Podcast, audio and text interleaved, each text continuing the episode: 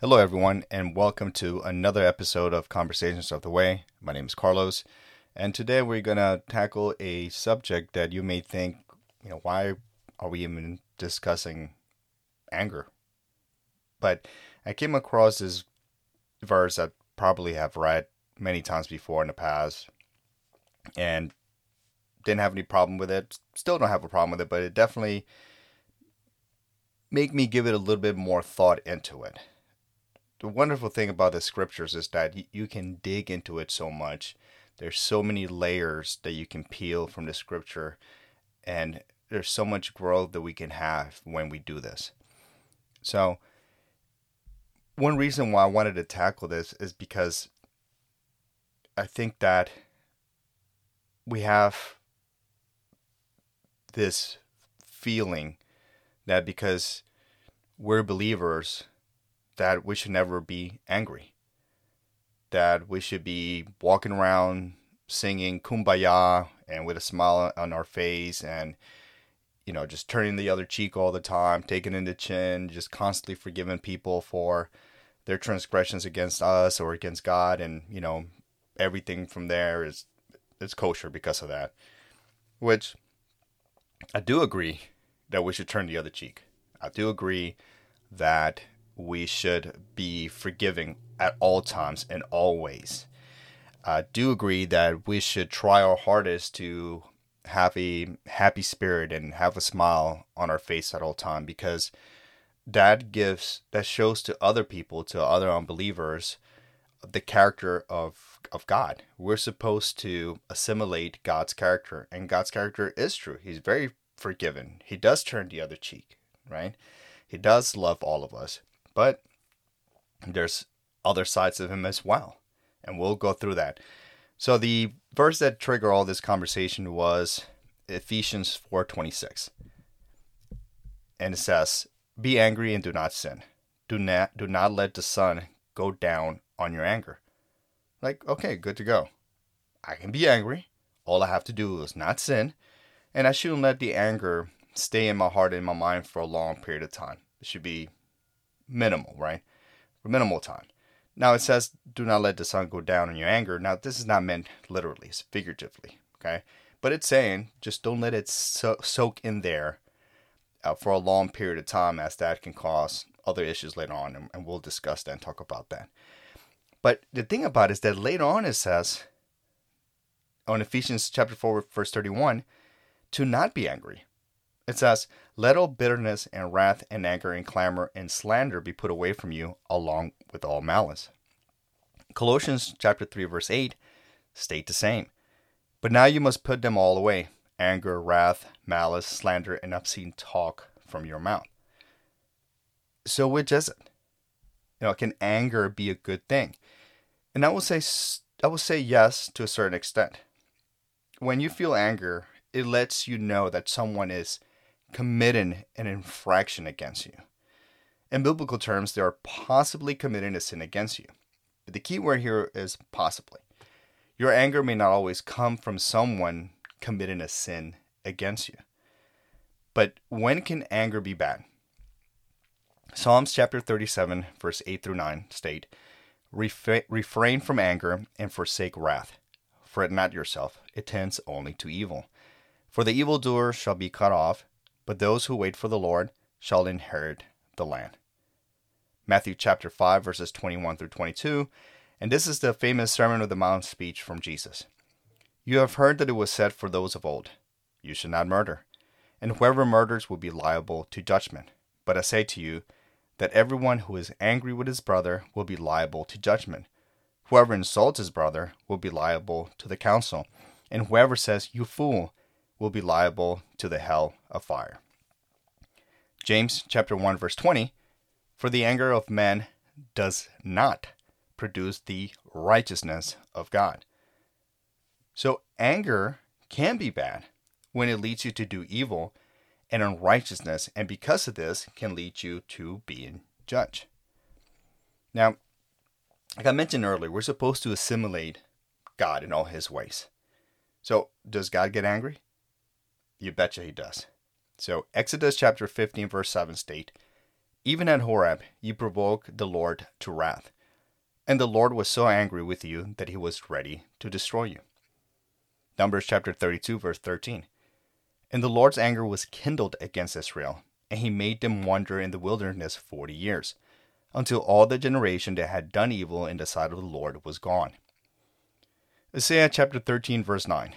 Behold, the day of the Lord comes, cruel with wrath and fierce anger, to make the land a desolation and to destroy its sinners from it. Ezekiel chapter seven, verse eight. Now I will soon pour out of my wrath upon you, and spend my anger against you, and judge you according to your ways, and I will punish you for all your abominations. In chapter twenty-one, verse twelve to thirteen, we read Jesus being angry as how the temple was being treated. He was flipping, flipping tables. He was pretty angry. Now, it doesn't say he was angry, but I see it hard to do and say the things he said without being angry. I mean, can you imagine, like, Jesus coming to a guy that was selling, and he was like, hey, listen, um, you're transgressing against God in the temple, so I'm going to flip your table in three, two, one. Flips the table. Then calmly goes to the next guy and says, hey, you see what I did to that guy? You know the reasons why, and I'm going to flip your table in three, two. You have to have some kind of angry emotion in order to do those things. So his anger was justified. Now, there's some common denominators in these verses. Anger being the obvious one, but also sin and punishment. God wasn't getting angry just because they hurt his feelings because they didn't pray to him X number of times a day. We don't serve a vain God in that manner.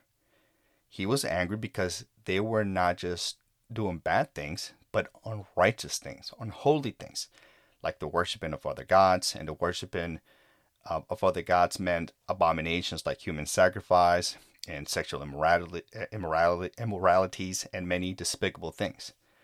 His anger, God's anger, was just, justified, justifiable, because he is a just God. But what about our anger? Is it just and righteous? So let's move on to some practical applications, how to deal with our anger and the anger of others. Now, this is not broken down into scriptures the way I'm going to say it, but this is the way I've come to understand it. This is the way that I've used it to help me dealing with my anger or anger, you know, and anger towards others. So one thing that I've seen is be patient. We got to be patient uh, to others.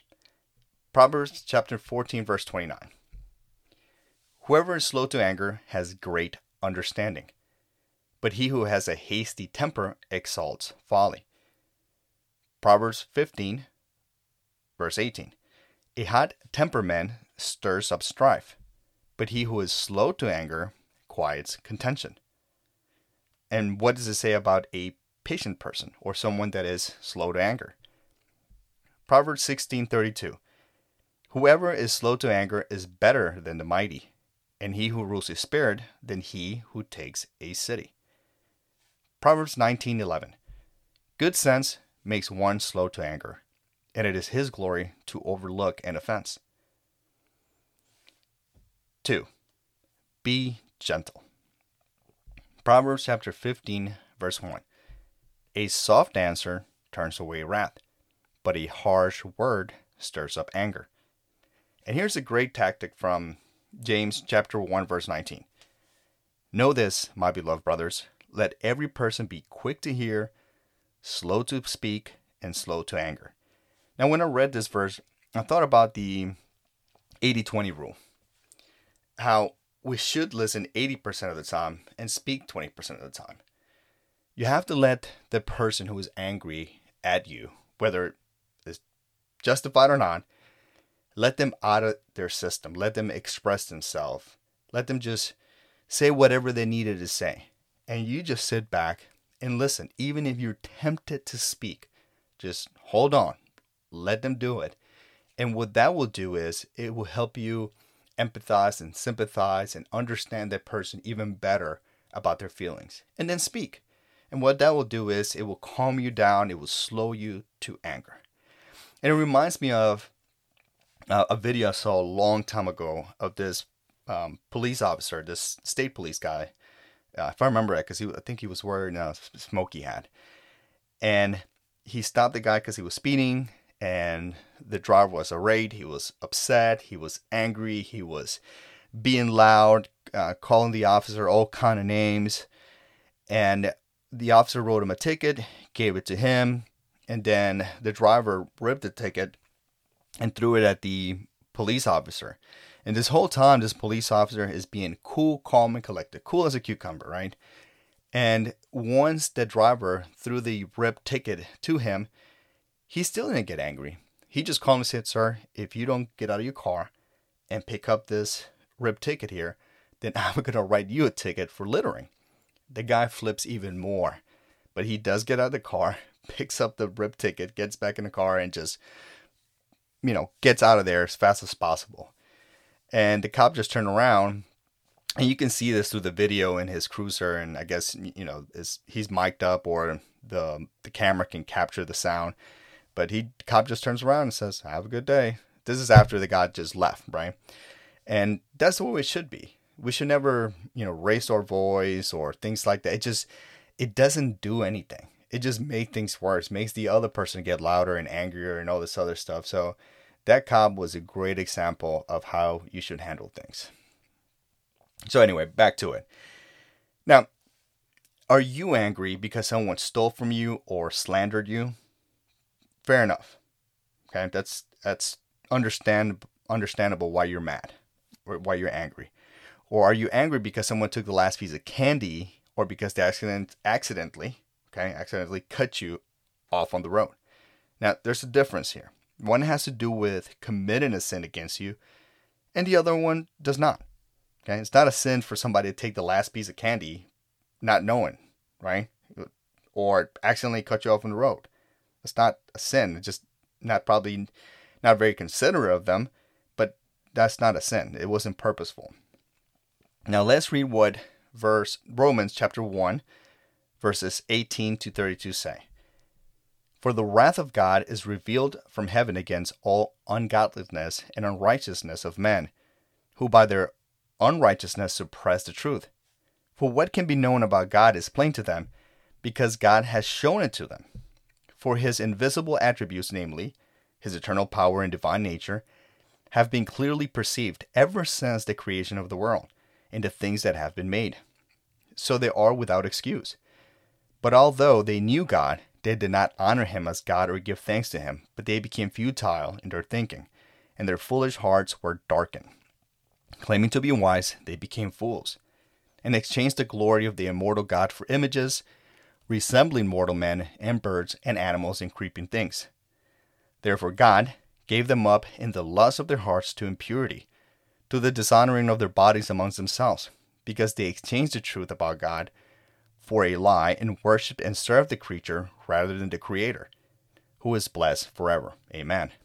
For this reason, God gave them up to dishonorable passions. For the women exchange natural relations for those that are contrary to nature, and the men likewise give up natural relations with women that were consumed with passion for one another, men committing shameless acts with men and receiving in themselves the due penalty for their error. And since they did not see fit to acknowledge God, God gave them up to a debased mind to do what ought not to be done. They were filled with all manner of unrighteousness, evil, covetousness, malice. They are all full of envy, murder, strife, and deceit, maliciousness. They are gossips, slanderers, haters of God, insolent, haughty, boastful, inventors of evil, disobedient to parents, foolish, faithless, heartless, ruthless. Though they know God's righteous decree that those who practice these things deserve to die, they not only do them, but give approval to those who practice them." There's a big difference with being angry of the unrighteous transgressions committed against God and you, that I just read, and being mad at your boss because he's giving you extra work. Final thoughts. Just anger should come from a sin committed against you, and it deserves just consequences, actions, and punishment against the one committing the sin. The other anger is an emotional anger, and while it may be fair to feel angry, it doesn't justify a punishment. The just anger can be clear as black and white. The other anger can be clear as mud. meaning that it may not require a punishment, but may require some action. Let's say someone has not been so nice to you, but clearly making your day harder for you by not cleaning up after themselves, leaving you a mess, or not speaking to you in the proper manner, or maybe not being as considerate as you may be. It's fair to feel angry, and that anger should prompt an action, like maybe having a conversation with that person on how you feel, or maybe just cutting ties with that person altogether. But whichever of the two angers you may feel, it is best to remove that anger from your spirit as soon as possible. That anger can grow to resentment, resentment to hate, and hate to something even worse. I'm going to tell you what I do to get rid of my anger. I remind myself that I have committed sins against God, and yet He has been patient, graceful, and merciful towards me. So, because of that, I must do the same for others. Not always easy, but with conscious effort and practice, it gets easier, and you will get enough practice in this life. Believe me. The next thing is to to do the next thing I do is to forgive. The faster you forgive, the more peace you will feel. And this forgiveness is not a choice. We must forgive others so we may be forgiven by God. I would also add that we're commanded to turn the other cheek and forgive. But this must be a two-way street. The other person must be an active participant. Most of the time, a person that has transgressed against you will now come to you and ask you forgiveness. So what do you do then? You just forgive them in your heart and you move on. You must discern through prayer if you need to cut that person from your life.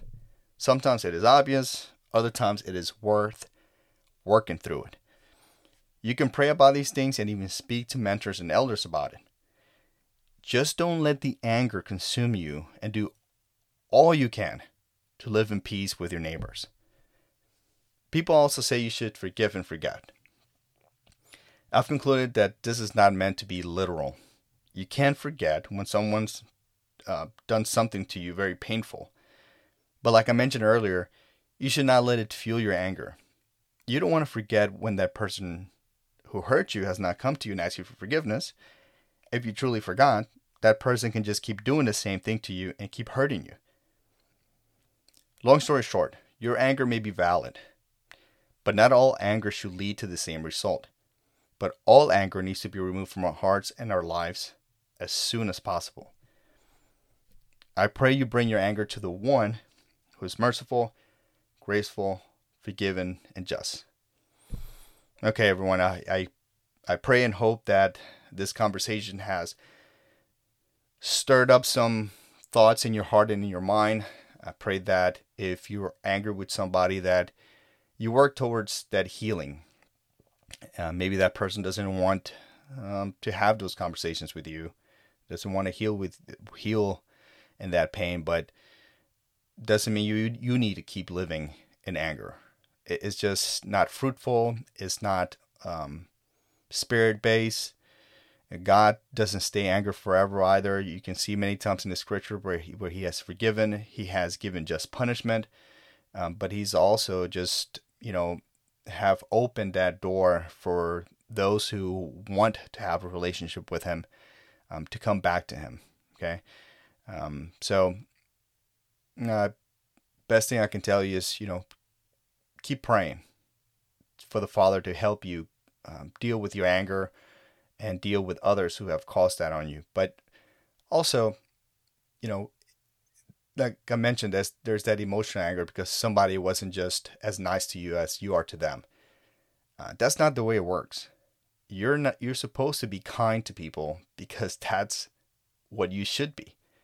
If somebody else is not kind to you, like if somebody, if you're always going around telling people good morning because that's the right thing to do in your mind, and because that's uh, culturally that's your thing, that's great. But don't get upset if somebody doesn't tell you that. Okay, that's just it's just not fruitful. It doesn't always work out that way. Okay. Um. All right, guys. Uh, I hope everything's going well in your life. Uh, keep pursuing Him with all your heart, mind, soul, and strength. Keep reading the scriptures. Keep asking Him to give you understanding of all these things. All right, everyone. Hope all is well. Until next time.